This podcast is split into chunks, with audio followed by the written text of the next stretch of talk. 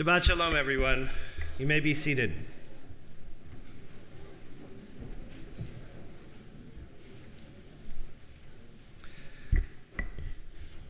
Rabbi Hillel gets a lot of attention for what he did in summing up the Torah.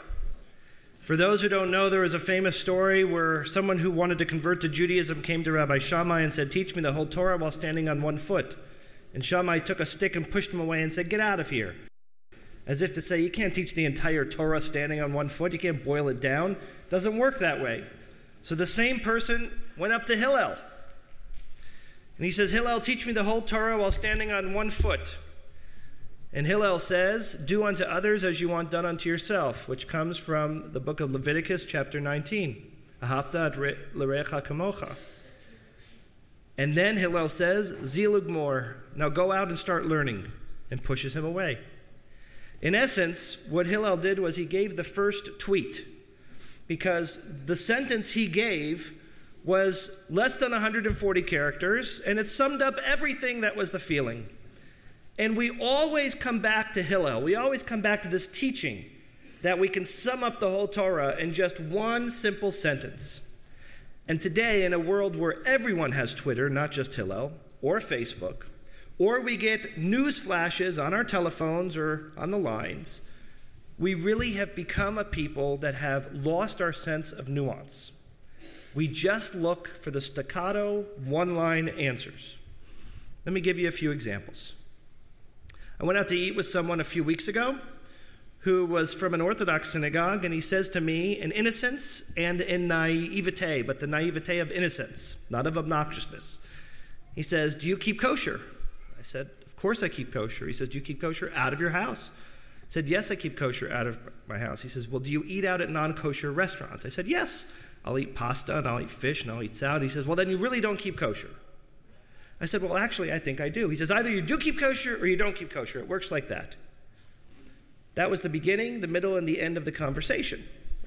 As if to say, there is no other layer of which to discuss. Because I spent a lot of time studying the laws of kosher. A lot. More than everyone else probably in this room.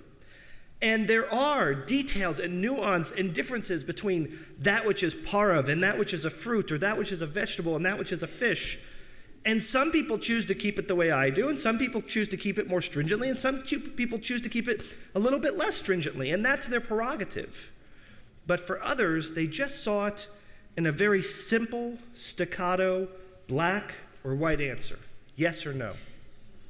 And there are more and more who are looking for that. I'll give you another example that happened in the last 10 days. Most people know I was at AIPAC. We brought close to 70 people from our congregation to AIPAC.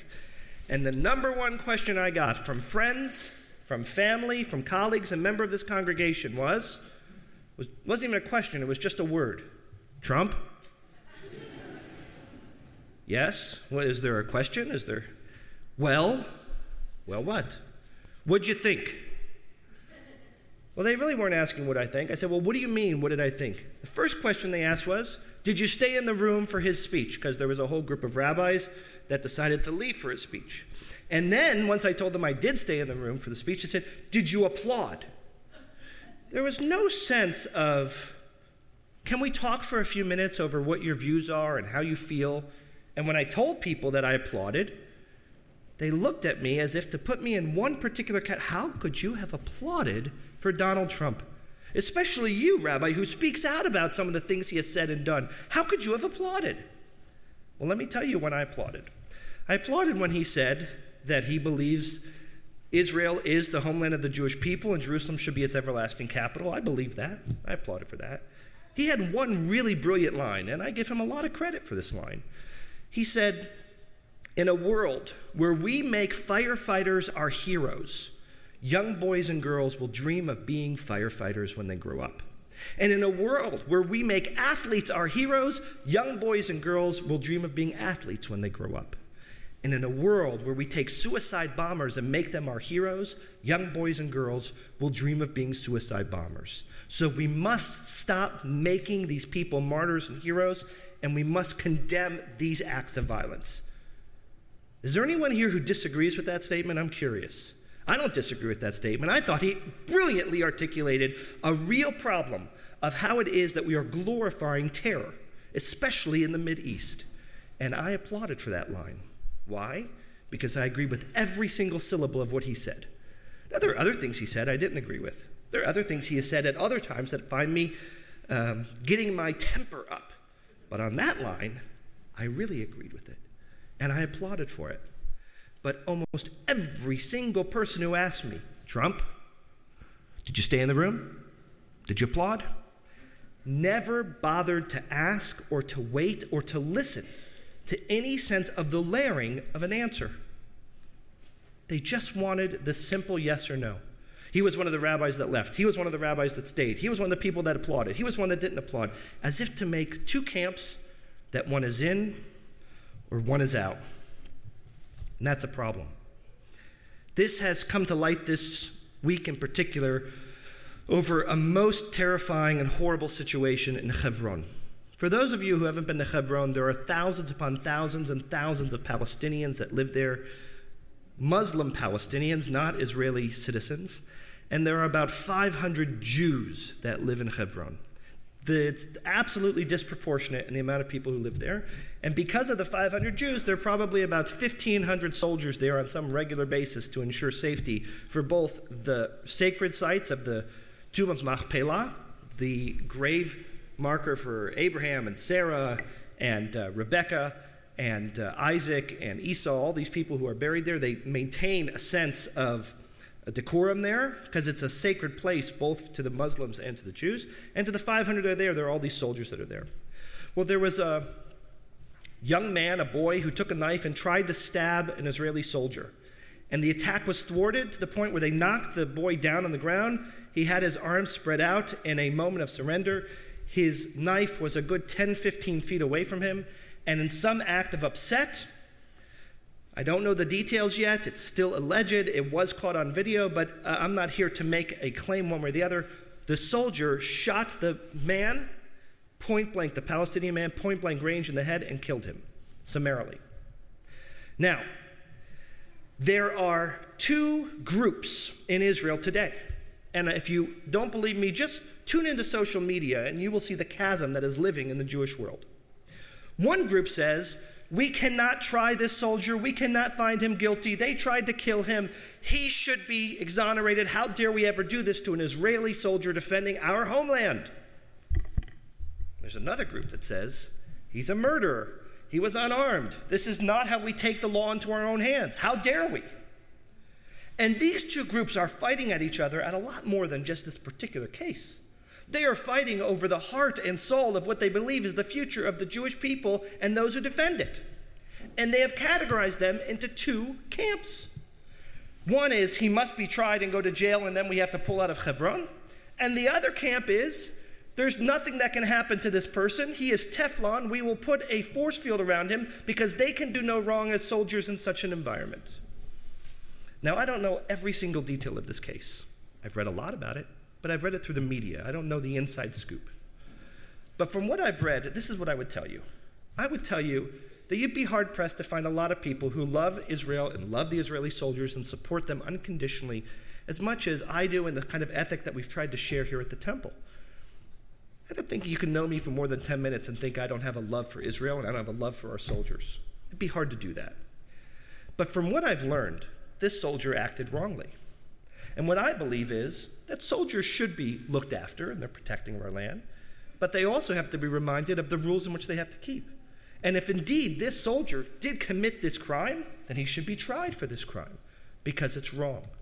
But in trying him for this crime, in no way does that hold me to a, to, to, a particular view on how I feel about Hebron and what we should do in Hebron, or how I feel about Israel, or how I feel about soldiers. But sadly, if I were to speak out about this in many environments, I would just be painted in one particular brush, and that's where I'd be seen. And why? Because we've lost our sense of nuance. We've lost our sense of unpeeling the onion. We have been married to an idea of Twitter for generations, not just in the 10 years it's been out. We have been married to the idea of the staccato quick answer to categorize us in the house of Hillel or the house of Shammai. But sometimes we can live in two homes at once. And sometimes we are required, not just encouraged, but required to really unpeel the onion. This week, I had something that, uh, that got under my skin in a very significant way in the same vein. I spent my, um, my Tuesday morning going to the Belgian consulate on behalf of the New York Board of Rabbis, where we had a small prayer vigil with other members of the faith community and stood with the consulate and the ambassador of Belgium to proclaim our alliance, allegiance, love, condolences to the people of Belgium for the terrible attack that they suffered on their soil. It was welcomed in a very appreciative way. And on Thursday, we headed to the Pakistani consulate for the same thing. And because I utilize social media often, I put on Tuesday our picture with the Belgian leadership that we had just done this, and that on Thursday we were going to the Pakistani consulate to offer them consolation on the 70 plus people who were murdered on Easter Sunday, predominantly women and children and predominantly Christian, done in an act of terror focused specifically on these people. And one person in particular, someone who I happen to know, drew great ire at the notion that the New York Board of Rabbis and David Seth Kirshner, the rabbi of this temple, would dare go to the Pakistani consulate. Because after all, the Pakistani people don't recognize the state of Israel and have consistently voted against them in the United Nations. The Pakistani people were known as a leadership and a government to have harbored Osama bin Laden, this person said. And we know that they have nuclear weapons. So, for those reasons and nothing more needed, how dare we go and offer them consolation? Now, let's be quite honest. I have a major problem with the Pakistani government not recognizing the state of Israel. And I have a major problem with their consistent votes against Israel in the United Nations for years and years and years. And yes, I have a major problem with the terror that's being bred in Pakistan. Not only Osama bin Laden, but Daniel Pearl was killed in Pakistan. And why was he killed? For being a Jew. Those were his last words. So, yes, that bothers my soul significantly. But you know what else bothers my soul? Christian women and children playing on a playground who get killed just for being Easter and being Christian. That bothers my soul. And if I lose the ability to offer consolation, if I lose the ability to offer tears and a heart and an outstretched arm, then I lose my ability to be nuanced. Because going there and offering that consolation doesn't mean I celebrate everything they stand for. It doesn't believe I stand with them shoulder to shoulder. It means that their pain can be my pain too but we still have what to disagree on and to fight over. But we still have that that we can share. And that's bigger than Twitter. You need more than 140 characters to explain that. And we need to break out of this mold of everything being so linear and staccato and short.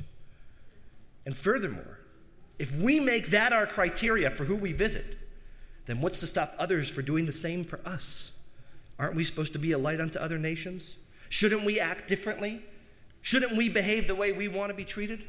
If there are people in the world who are upset for, with Israel because they believe that Israel is occupying the West Bank, because that's their belief, should that be their only criteria so that when we suffer a loss, they can't offer us condolences or consolation?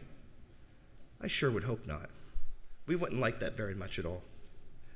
So we have to be above that and bigger than that in every way. The world has lost its sense of nuance, and the Jewish people are losing its sense of nuance, and it's becoming more and more dangerous to us as a nation state, and as a religion, and as a tribe. I'm going to give you an example of how this works, but I'm going to do it through a metaphor. It's a real metaphor, and it's really proven, and I want you all to, to focus on this one so you can understand its application. Somewhere in Mississippi lives a man who works on a farm as a fourth generation farmer. He has a pickup truck, he has a few shotguns, he has a couple of dogs, and he has about six teeth. And he is passionately opposed to the notion of ebonics. Do you all remember ebonics? This was a particular language that was uh, used in the African American community that had a sense of slang incorporated in it, where the African American community wanted to use their language, the way in which they spoke, as an official form of parlance, one to the next. And this southern person down there, who probably had deep rooted connections to the Ku Klux Klan and was bigoted and racist, didn't want Ebonics in his school systems and didn't want it in his life. He didn't want it in his country. And he said with his southern twang, we don't let people talk like that, even though God knows we could laugh at the way in which he spoke too. But then, take that man and put him in whatever category you want to hold him in for a minute, and compare him and contrast him to Jesse Jackson for a minute, or forgetting what's going on with him right now, Bill Cosby, who both of those African American leaders were passionately opposed to the notion of Ebonics.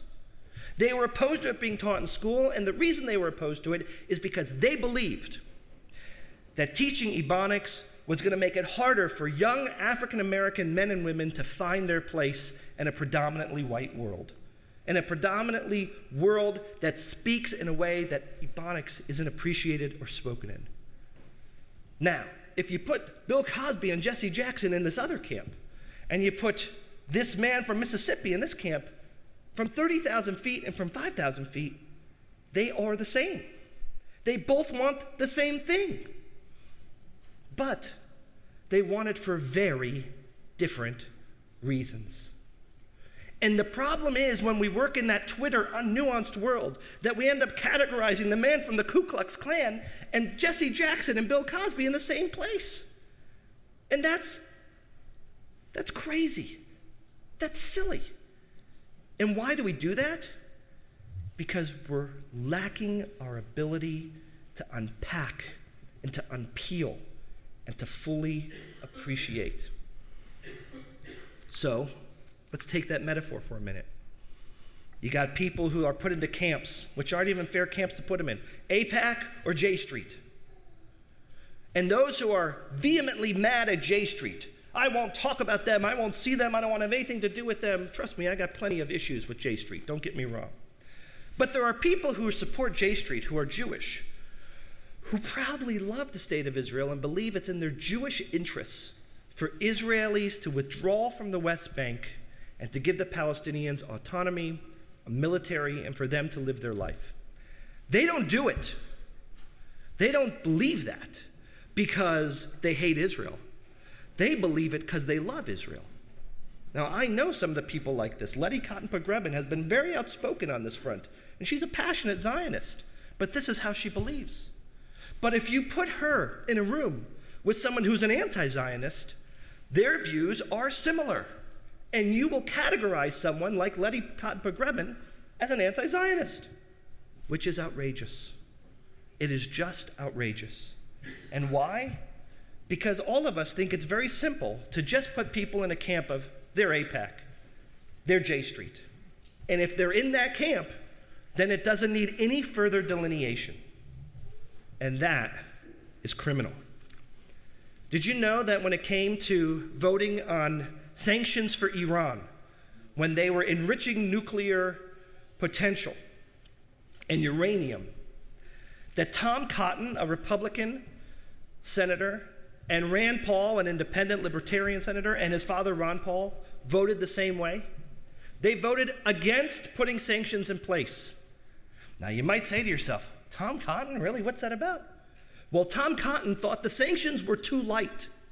And he was passionate that the sanctions needed to be ratcheted up even stronger, with more muscle and more twist and more oomph, that we shouldn't let Iran get away with one inch of what's happening. But the Paul family, they didn't feel that way. They felt that this was an issue that America did not have to be involved in. But if you look at the ledger, they voted the same. They voted the same. And if we take the time just to look on voting records, they come out at the exact same place. But they come at it from totally different places. And that would be a crime. I would argue that the Paul family and Tom Cotton would be very upset to be lumped together on many issues, including this one on Iran. And what's this all about? It's all about this notion that we can't unpack. We focus on Hillel because Hillel tells us, do unto others as we want done unto ourselves. And we last, those last two words of what he says, we all forget about. I bet you most of the people in this room don't even know those last two words. He says, Zil g'mor, which means go out and learn. If I want to boil it all down for you, great, I can boil it down into a sentence, but now you have to go and learn.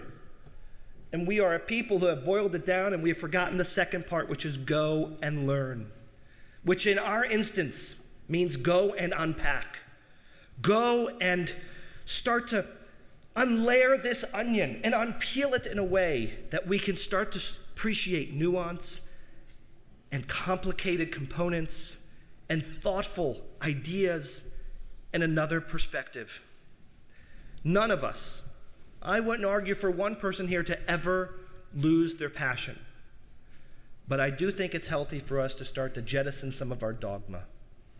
Because it's that dogma that puts us in those very, very refined categories and doesn't allow us to zigzag or to reach into other camps. And that becomes dangerous.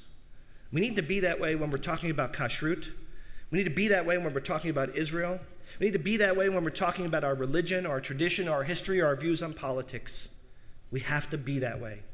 Because I can be opposed to the candidacy of Donald Trump and still applaud a view he says that I think resonates with me as a Jew and as someone who believes in those values.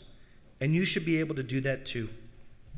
Even the Sanhedrin of old, the Sanhedrin of old said that when everyone was unanimous, the case was always dismissed.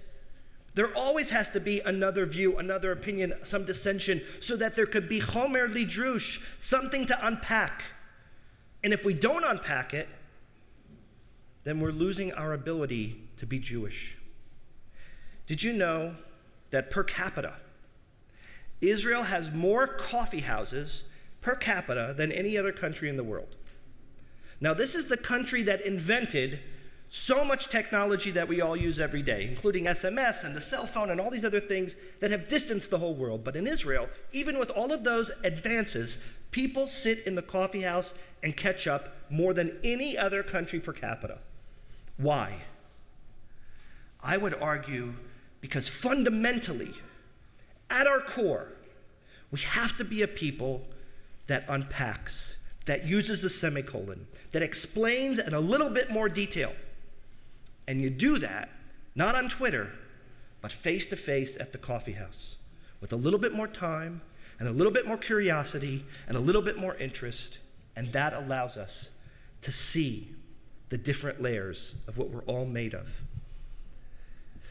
I close with this prayer a prayer that reminds us of who we are as a people. We have always said that we are two Jews with three opinions. Let us be two Jews with four opinions, but one heart. Let us have a shared heart, but let us appreciate those opinions. Because if it isn't for those opinions, we have no commentary on the Torah, and it's meaningless to its application to our lives. It's the commentary that brings it to life. Make space for your commentary and for the commentary of your neighbor.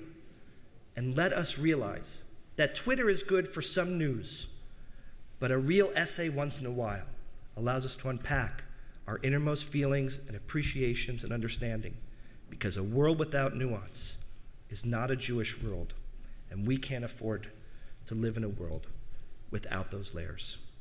Shabbat Shalom, everyone.